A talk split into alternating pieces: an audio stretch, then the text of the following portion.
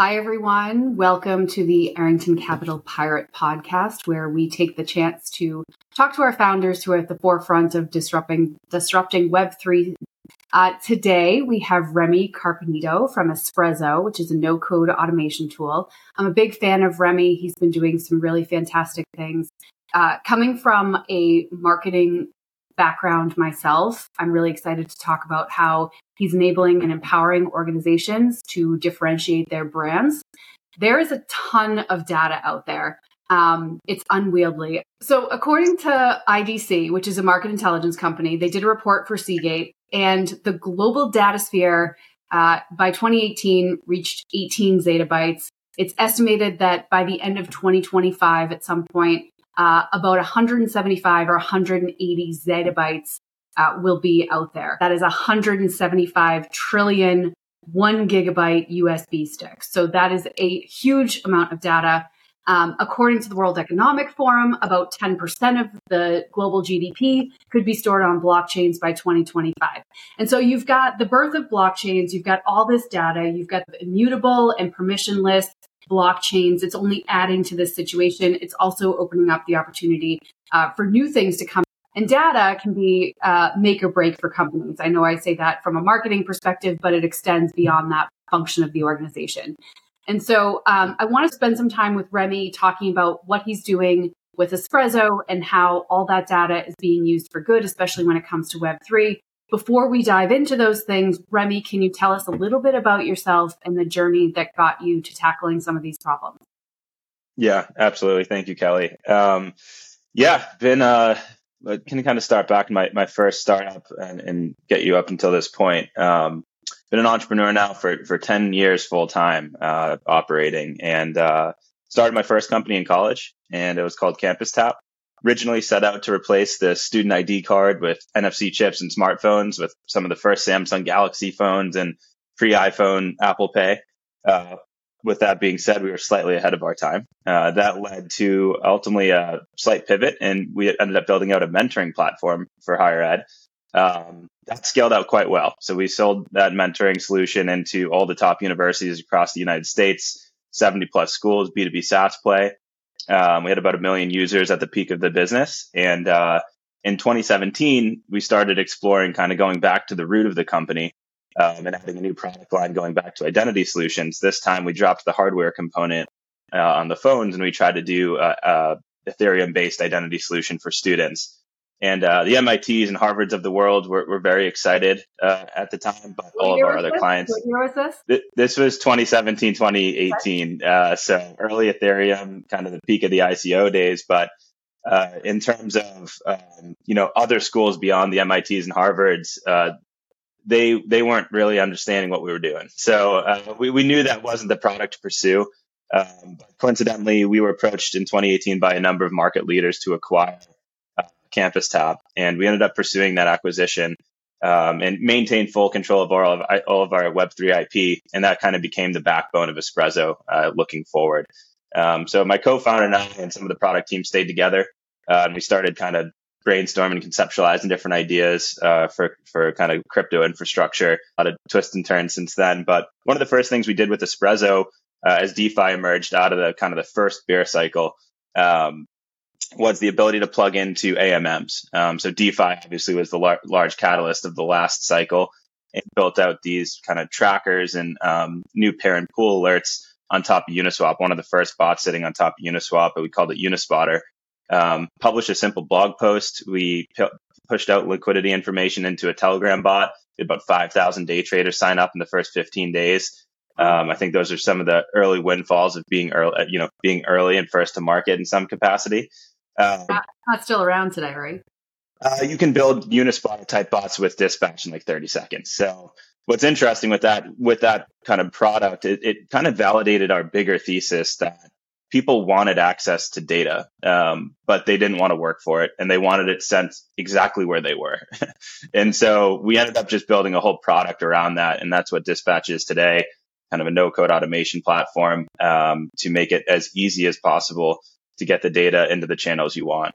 Um, and I'm happy to obviously unpack yeah, that a bit. But um, yeah, and I want to unpack that because you've had some great use cases that come up recently. But let's step it back just a little tiny bit. Esprezzo, I think, is also doing a lot to empower Web3. You've sure. been around for a little bit. Uh, you've seen the ebbs and flows of some of the recent cycles, new maturity, new inflection point that we're sort of at right here. There's a lot of Web3 native companies, but also. companies that are leveraging Web3 to do more and go further. If you step mm-hmm. back and think about it from Web3, but also the importance of data and automation in any org, what is your view of what people need today? Like, what's the problem that exists right now? Yeah. I think zooming out, it's really interesting. I think data, as you mentioned earlier on, you know, the, the amount of data can be overwhelming at times. And um, I think a lot of early companies in, in Web3 and beyond um, have focused on just general data delivery. Um, and I think that's, that's needed, that's essential. There's a kind of a, a baseline that has to happen. But as we think about application development and use cases and projects and teams kind of looking to access that data, it's less about the raw data and it's more about moving kind of up the stack, up the technology stack to make that data accessible to anyone on the team. That doesn't that ultimately means you do not need to be a developer. You do not need to interface with a raw API. You don't even need to know how to code anymore um, in order to get the data you need exactly when you need it. And that's our bigger thesis. And the reality of that is that that kind of trends into a, not a new category, but I think a category that's going to continue to be top of mind uh, with the proliferation of new technologies like AI um, is no code, no code automation, and the ab- ability to kind of get the data you want uh, by point and clicking.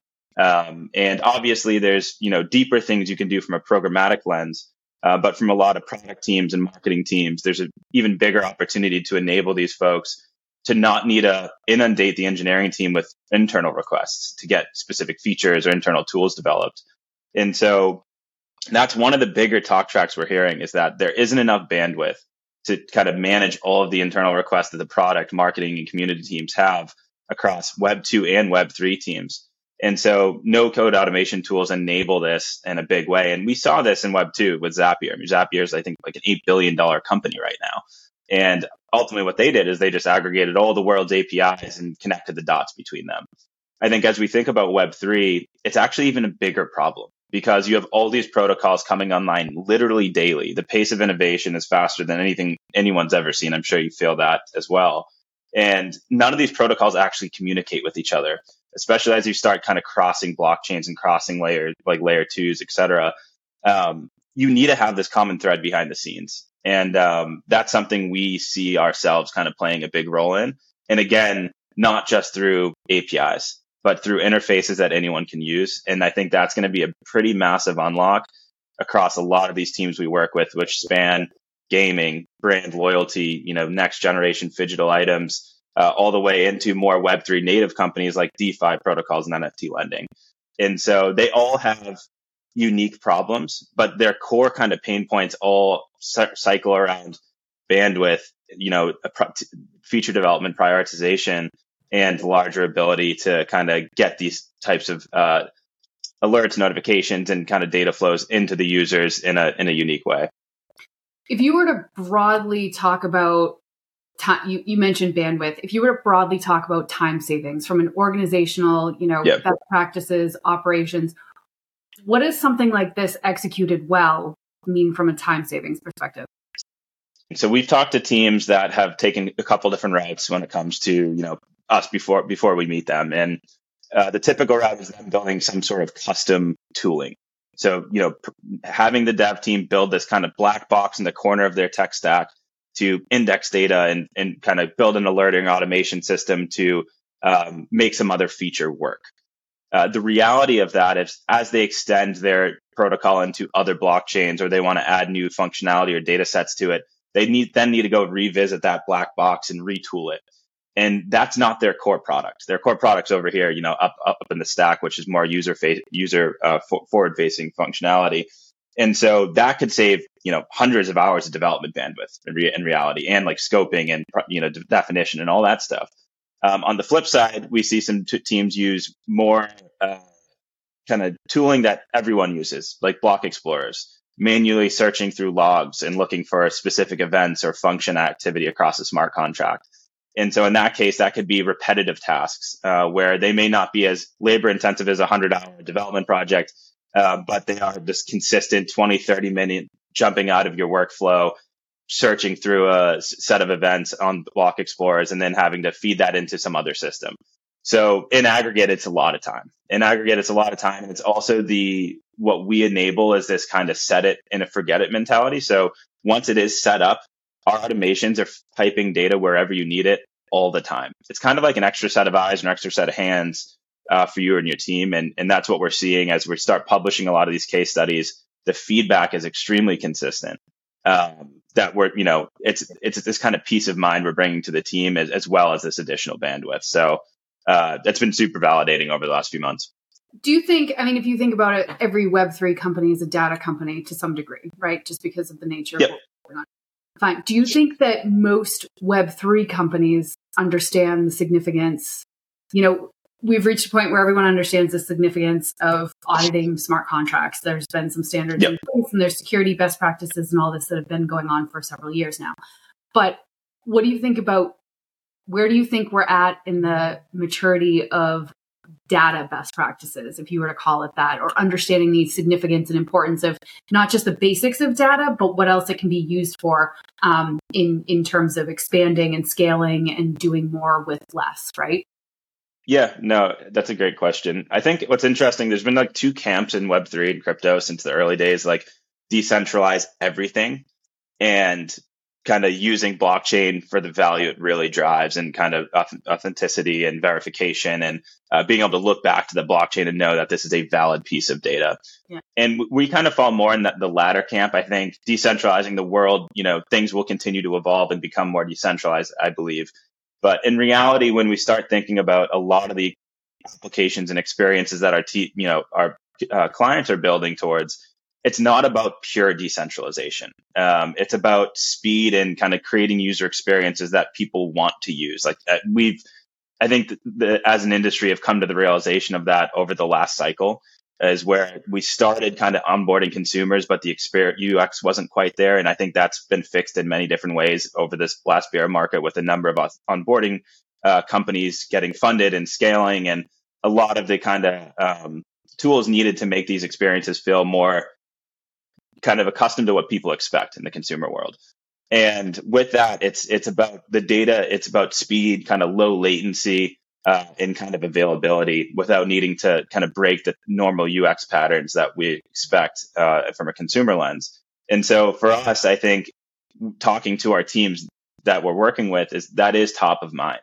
Um, like they want to make sure that there is like a real time feedback loop. So if someone takes an action, if they need to know something is happening, for example, we work with this game and they run tournaments uh, powered through some of the data via dispatch. And so, you know, if they're doing a unique kind of tournament that has exclusive number of tokens being dropped, as the game is played, less and less tokens are available. So it kind of creates this um, driver to get people back into the game um, that real time nature actually gives you a competitive edge. And as we start to see more chains leveraging on chain data, uh, some chain, some games like Dark Forest, we don't work with them right now, but it, like you have to see, you know, search through uh, uh on chain uh, smart contracts and event logs to actually play the game.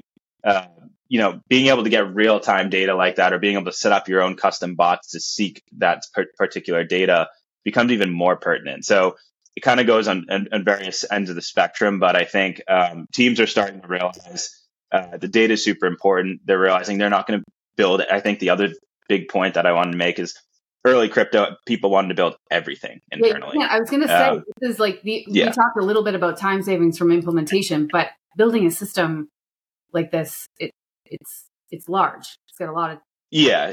Again, it's like some people build their own custom portion of it and they think it checks the box, but in reality, as they continue to grow, they need to continue to build this other piece of technology internally. And so now that they can offset it with dispatch, it really it saves them a ton of time. But it's also, I think, again, the maturation of the industry realizing that not every protocol is going to be everything to all people, and you're not going to need to build every piece of infrastructure within your protocol there are genuinely good third party tools and pieces of data infrastructure out there that can help you accelerate product development and go to market. And that is something that it's taken some time for the industry. Like we've felt that pain just even in the last cycle where, you know, talking to protocols and there this massive vision, which is great. But in reality, it's like, where's your core value? Like, what's what's the thing that makes you unique, and, and go focus on that. And that's happening more and more now uh, as people kind of start reeling in the scope and start focusing on what, what they who they want to be and what they want to offer to the world. Let's. I want to talk and unpack a little bit of the use cases that you have seen early days, but. Uh, who else is really working on the data problems from your perspective? And again, I think your perspective is unique because you're seeing some of the Web 2 stuff, you're seeing some of the Web 3 stuff, um, and both have very significant needs when it comes to data and automation and how AI and machine learning all plays into that who else is working on the big data problems in crypto to make things actually happen for companies that need to be able to do more that it's not the core competence? The the, the players we all know and, and many of us use are the alchemies and QuickNodes and Infuras of the world and the other kind of genuine like um, blockchain node providers kind of give you that baseline data. Um, and they started in that direction. We originally thought we were going to be more of like an alchemy or QuickNode and that's in what we found pretty quickly that space got pretty commoditized. Like there's 30 different node providers out there. Um, so you can switch in and out of any node based on cost or based on latency or they all kind of do similar things. So um, that's that's been interesting to see but i think in reality a lot of the data tooling again as i've mentioned earlier is going to move up the stack. So it's less about interfacing with the raw node um, or you know where that data comes from. They're all ultimately coming from blockchain nodes. So it's a similar kind of talk track there, but they set the foundation uh, in, a, in a very good way, in an impactful way for a lot of these kind of tools and projects to stand up. Um, because in the early days, running your own infrastructure on that level is extremely time consuming and, and, expensive. And even just syncing an Ethereum node can take up to months. Um, it's, it's crazy. Uh, so uh, t- taking that out of the equation is super important. And now it's thinking about, okay, now that the data baseline is there, uh, how do we start building experiences that can kind of push things forward to another level? Yeah, and I think that's where it's those like the layer two or layer three of like that. that's exactly as we move up the stack, it's getting closer to the. So as we think like node providers, kind of this middleware layer, and then we think about the application layer, we sit much closer to the application layer than say a node provider.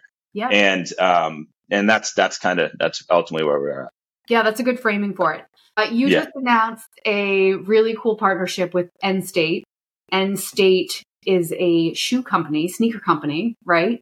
And effectively, they are doing uh, some community engagement, customer engagement, where they're putting the physical good within NFT.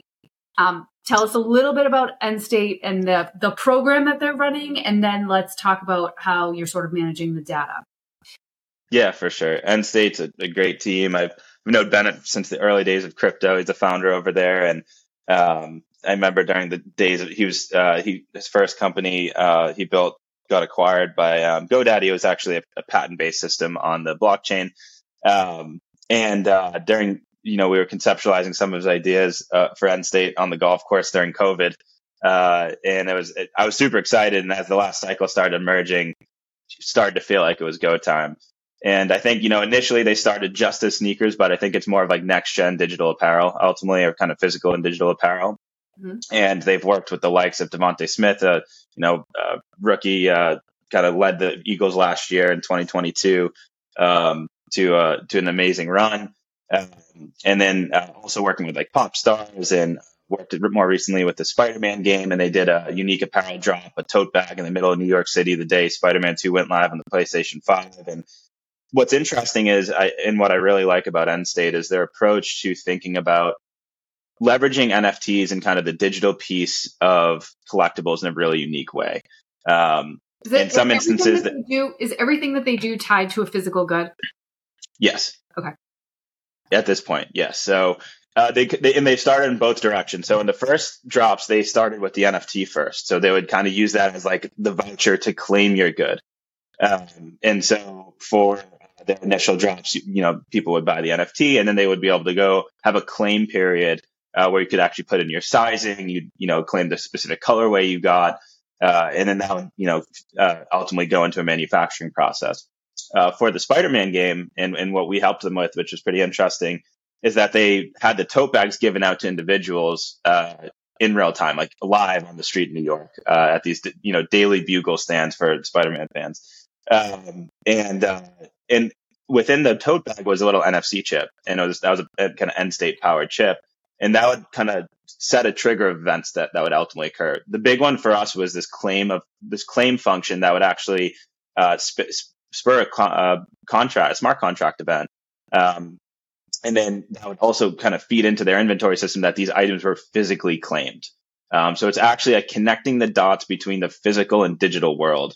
And that's kind of that authenticity piece that the blockchain brings in a really unique way, where it's like, hey, this this bag was actually claimed on this date by this person at this address. And you can see uh, and all that data wallet, and it's being held here, and the, yeah, yeah exactly, exactly. So that kind of claim function process before dispatch, they were manually monitoring block explorers. I was talking to the head of engineering at Matt at Endstate, and he was telling me, he's like, man, we need dispatch to do this for us. And I was like, well, what specifically are you looking for? He's like, there's these specific functions that we need to monitor. Um, and I'm sitting on the, like, he, this is the lead dev over there. And he's like, I'm sitting on the block explorer looking for them, you know, crawling logs. Can you just pu- pu- push this out to our channels and to our database so we can, so I don't need to do this. Like I've inundated with, you know, other drops that we're starting to work on. And so uh, that was one of, you know, with the new smart contract we, we released, we did in late Q3, early Q4. That was one of the core parts of, you know, pieces of functionality to enable people to monitor smart contract events and functions in under 30 seconds. You can add any smart contract, um, existing or new or unverified, um, and then pick the events and functions you want and create real time bots. In their instance, they're using a Discord bot to push into their internal team channel so they can mo- monitor real time, like the mint or drop that's being uh, happening at that given point in time. And they're also um, looking to kind of dig deeper with like webhooks to push this data into their actual inventory system. So connecting the dots between you know native Web3 blockchain data into their Web2 systems. And we anticipate that being a continuous thing as we continue to work with more teams, kind of connecting the dots between these, you know, Web3 systems and Web2 systems. And the reality is, you know, what Endstate's not a crypto infrastructure company. They don't want to build this custom tooling to kind of connect these two disparate systems. And that's where I think that is a common talk track. We've talked to 200 teams now, and that's people don't want to build this kind of translation layer. And that's something we can really help with. Yeah, translation layer is interesting, especially as you start seeing more and more people understand the impact that some Web3 element could have. And you can see, I mean, this is a really good example too of inventory management, inventory control, and not being wasteful. I mean, the fashion industry is getting dragged through right now for like throwing away all their stuff. Right? Yep. Um, yep. And then, but also just supply chain management and uh, yeah, that looks like and who's buying it and where. And now are they tracking or are you tracking for them? We can track all the transfer activity, even post mint, um, which is which is pretty interesting. So they can kind of see the uh, movement across their uh, holders and, and their various NFTs in, in, real time as well. Yeah, and that's where you're posting the tra- the post sale activity. You can do a lot with that data exactly in terms of how you can go out yep. with things. Yeah. Okay. Um, yep. You've got a couple others. Uh, I think there's one on betting or gaming. We've been talking to literally hundreds of teams over the last quarter as we started ramping up outreach. And um, one of the early ones we connected to uh, once we activated uh, Coinbase's new blockchain base um, was this uh, company called Satoros. Uh, they're building a decentralized sports book uh, for the NFL and um, the uh, Premier League, as well as the UFC, and many more leagues to come but uh, they're they're somewhat senior actual crypto Web three team. This is their second um, or third startup, I believe, okay. and um, but they're still pretty early in the protocol development process. And ultimately, what that means is it's prioritizing what you're spending your development cycles on is mission critical. And uh, this is something we hear all the time. It's like, are we going to build our own thing, or uh, can we use a third party to help get us out the door faster? and uh, it's more trending towards the latter. And for them, they wanted to start adding kind of these new smart contracts for these different leagues, somewhat kind of recurring and rapidly.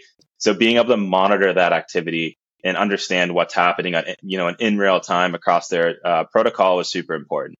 So they've set up, I think, like 10 plus automations using dispatch sitting on top of all their different smart contracts to monitor kind of full, you know, stop all of their betting activity uh, across their protocol. I think it's a really interesting use case. Obviously, sports betting in just general uh, Web two has been massive and, and you know starting to be uh, you know a regulated space and getting a lot of approval across many more states uh, over the last several years.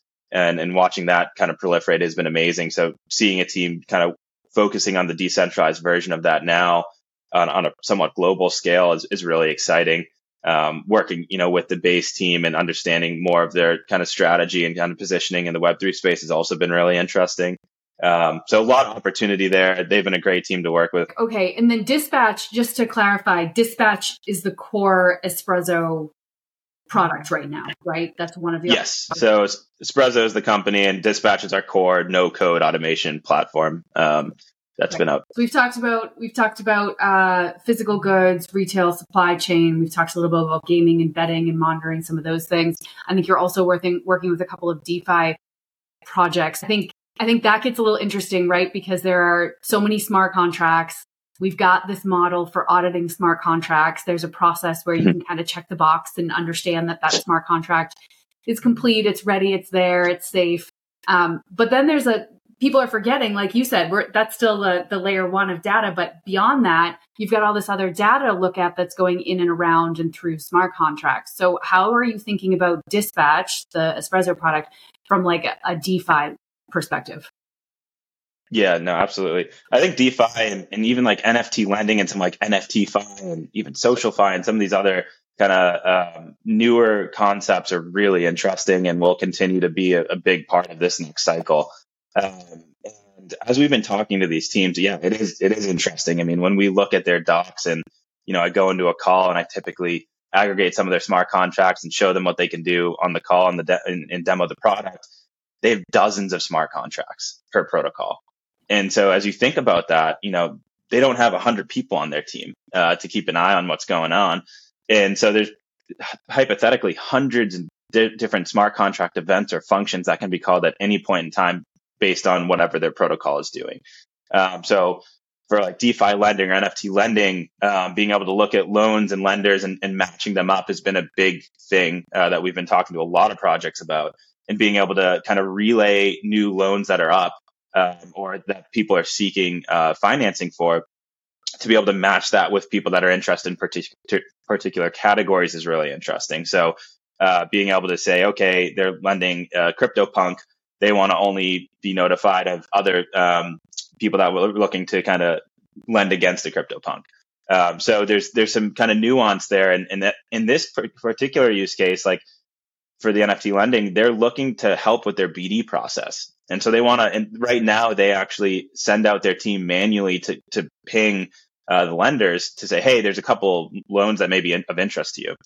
Um, where we can automate that entire flow just because we can sit on top of the contract. We can say, hey, CryptoPunk was just put up for a loan. Um, we know these 10 people over here like to lend against them. Uh, let's notify them. And so building out tools like that is, is really interesting. And, you know, again, I think as we just continue to uncover more conversations in Web3, there's some really interesting new use cases that just continue to emerge, like literally every day when we're on the phone. And they're all within the realm and scope of dispatch, uh, but it's just a different way these teams need to use the data on chain. And I think when you start thinking about these DeFi protocols and you know NFT kind of uh, fi protocols, since there is so much data, there are so many use cases. And um, the other piece that we see on the DeFi front, talking to a lot of founders, is that they want another set of eyes on their smart contracts more from a security lens. Yeah. So being able to see admin change activity, role revoked activity, things that if they fire, it is red flag, all hands on deck. What is happening? Or did we do it? You know, or was that intentional? Um, so being able to just have a monitor like dispatch set up on top of that through a, through a very different, you know, somewhat simple lens in terms of our functionality still also creates a kind of peace of mind for the team. Um, so that's been very interesting as well. Do you see yourself as a security company or that's sort of secondary? Uh, it's not a core kind of driver of the business, but I, again, like given the flexibility of the tool we built, um, we do enable security type of alerting and monitoring. Uh, another thing, you know, one of the first things we built with Dispatch before we even got to smart contracts was the ability to monitor wallets at scale.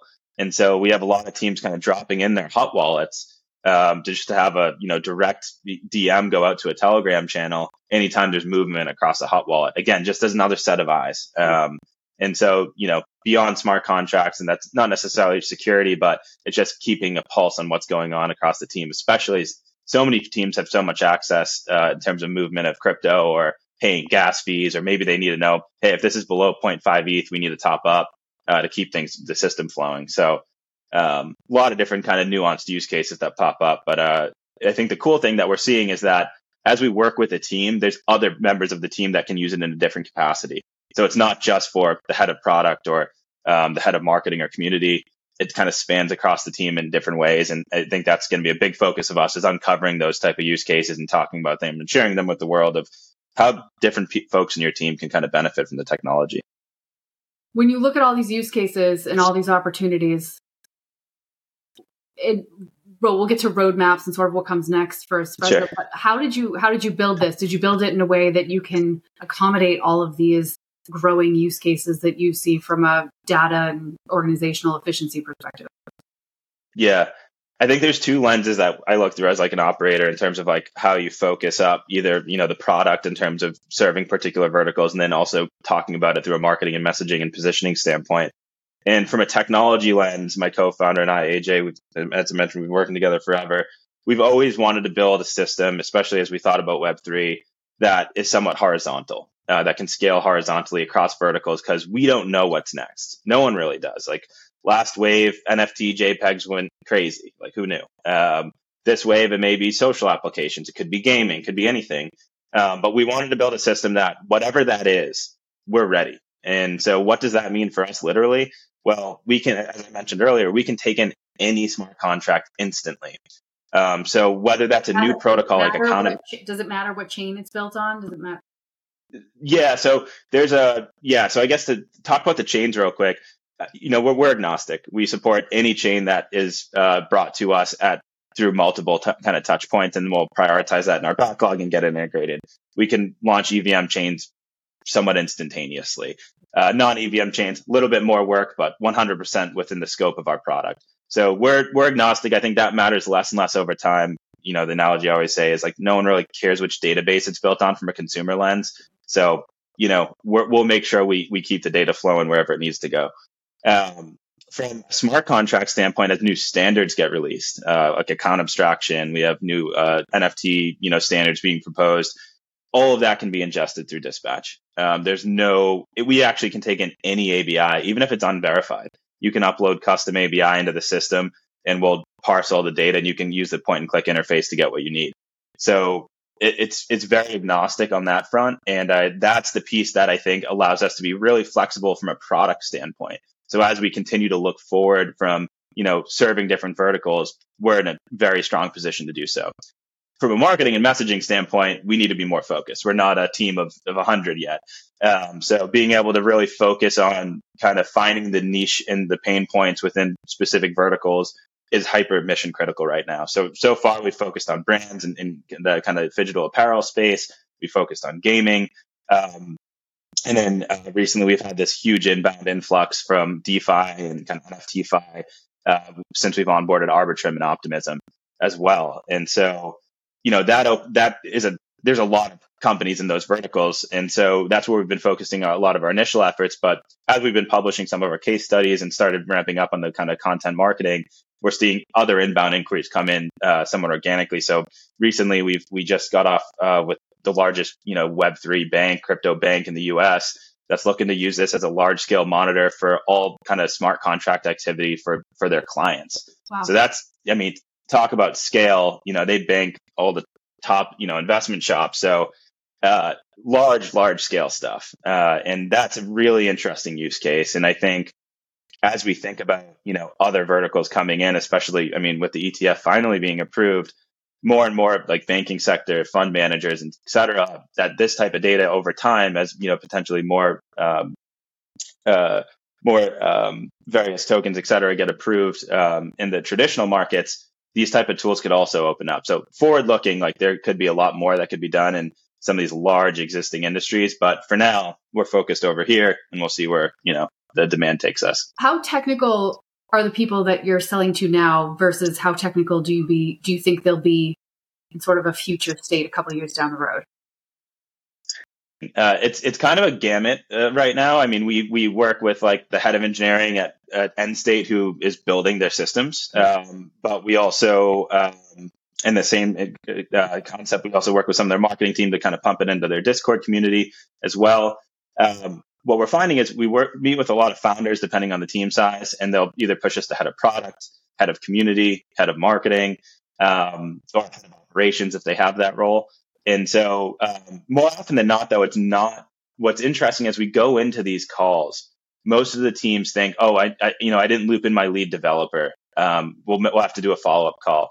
I walk them through the product. They go, "Oh, wow, I could I could do this myself. I 100% don't need to bring them in. Amazing. One, they're inundated. They don't have mm-hmm. any time. So like I don't want to bring them in. Now I don't have to. And so after we hop off those calls, we're starting to see people set up their own patches and automations instantly, like less than a day after those calls in some instances. And so that's been obviously super validating, but kind of this assumption that we have that we need to enable the non-technical folks to be able to do what they need to do, whether it's internal or external communication. And um, I think the one thing in Web3 that I haven't really said yet is that almost I feel like every tool being built is for a developer. And there are so many dev tools out there.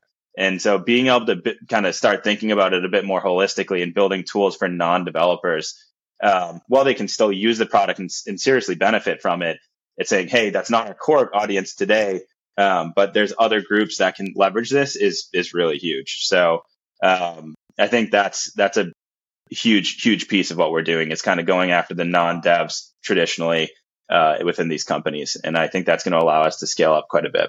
You've you've kind of answered where I wanted to go here at the end to sort of wrap it up in terms of what comes next for Esprezzo. It can obviously get huge. Data's huge, as we started out talking about sort of the monstrosity numbers from a data perspective globally. What role is does Esprezzo have in onboarding, you know, all a new generation to Web three? Yeah, no, I, I, think it's super interesting. I think the, the first part that we I know we can do is kind of build awareness of the, this tool and this, these types of tools to traditional Web two and Web three teams. Uh, Web three teams immediately see the value. Um, they realize the bandwidth it can save them, and they they latch on relatively quickly the web 2 teams need a little bit more education but as they realize what they need to do to or you know and what they need to build in order to kind of make their use cases work hypothetically we could abstract away the need to build any web 3 tools at all for the web 2 teams. Because if they had to deploy a smart contract the second that's out there and associated to their brand or to their project or whatever they're using it for that data can now flow from dispatch into any of their systems. They could output to a webhook and integrate into their traditional database. They could output to a webhook and integrate it into their, you know, user facing dashboard in their core app that's been around for a decade. They don't need to think about all the nuances of Web3 and the translation and all the different data sets and, you know, how are you going to get smart contract data bytecode out into a, you know, human readable form? We kind of handle most of that for them. For us, the biggest opportunity I see is like kind of defining this automation no code category in Web3 I think this is going to be one of the most important things in this cycle to help teams accelerate from zero to one. Um, and I also think on the web two, as more web two companies move in, uh, to be able to help them get what they need out of web three as quickly as possible without needing to hire a you know 10 person engineering team to accomplish their goals. Um, so that's, that's kind of two areas we see a lot of opportunity in. It's amazing. Uh, Remy, where can people go to find out more about Esprezzo and Dispatch? Yeah, uh, Esprezzo, uh, E-S-P-R-E-Z-Z-O dot I-O. Uh, and then we're also on Twitter at Esprezzo app. Um, and uh, yeah, we're, we're posting updates pretty regularly. Uh, we are coming out of uh, beta state pretty soon, but if you want to get in there uh, and get early access, you can sign up uh, today and, and uh, drop in your company or project name. Um, we'll either reach out or, or approve you if it's a good fit for now. And um, super excited. We've we've kind of been hitting a pretty significant inflection point over the last couple months, and uh, it palpable momentum moving into this uh, 2024 new year. Fantastic, Remy. You're well positioned for what's to come here as as the cycle spins up and crypto continues to grow and grow. Thank you for joining us here. Awesome. Appreciate it, Kelly. Thank you.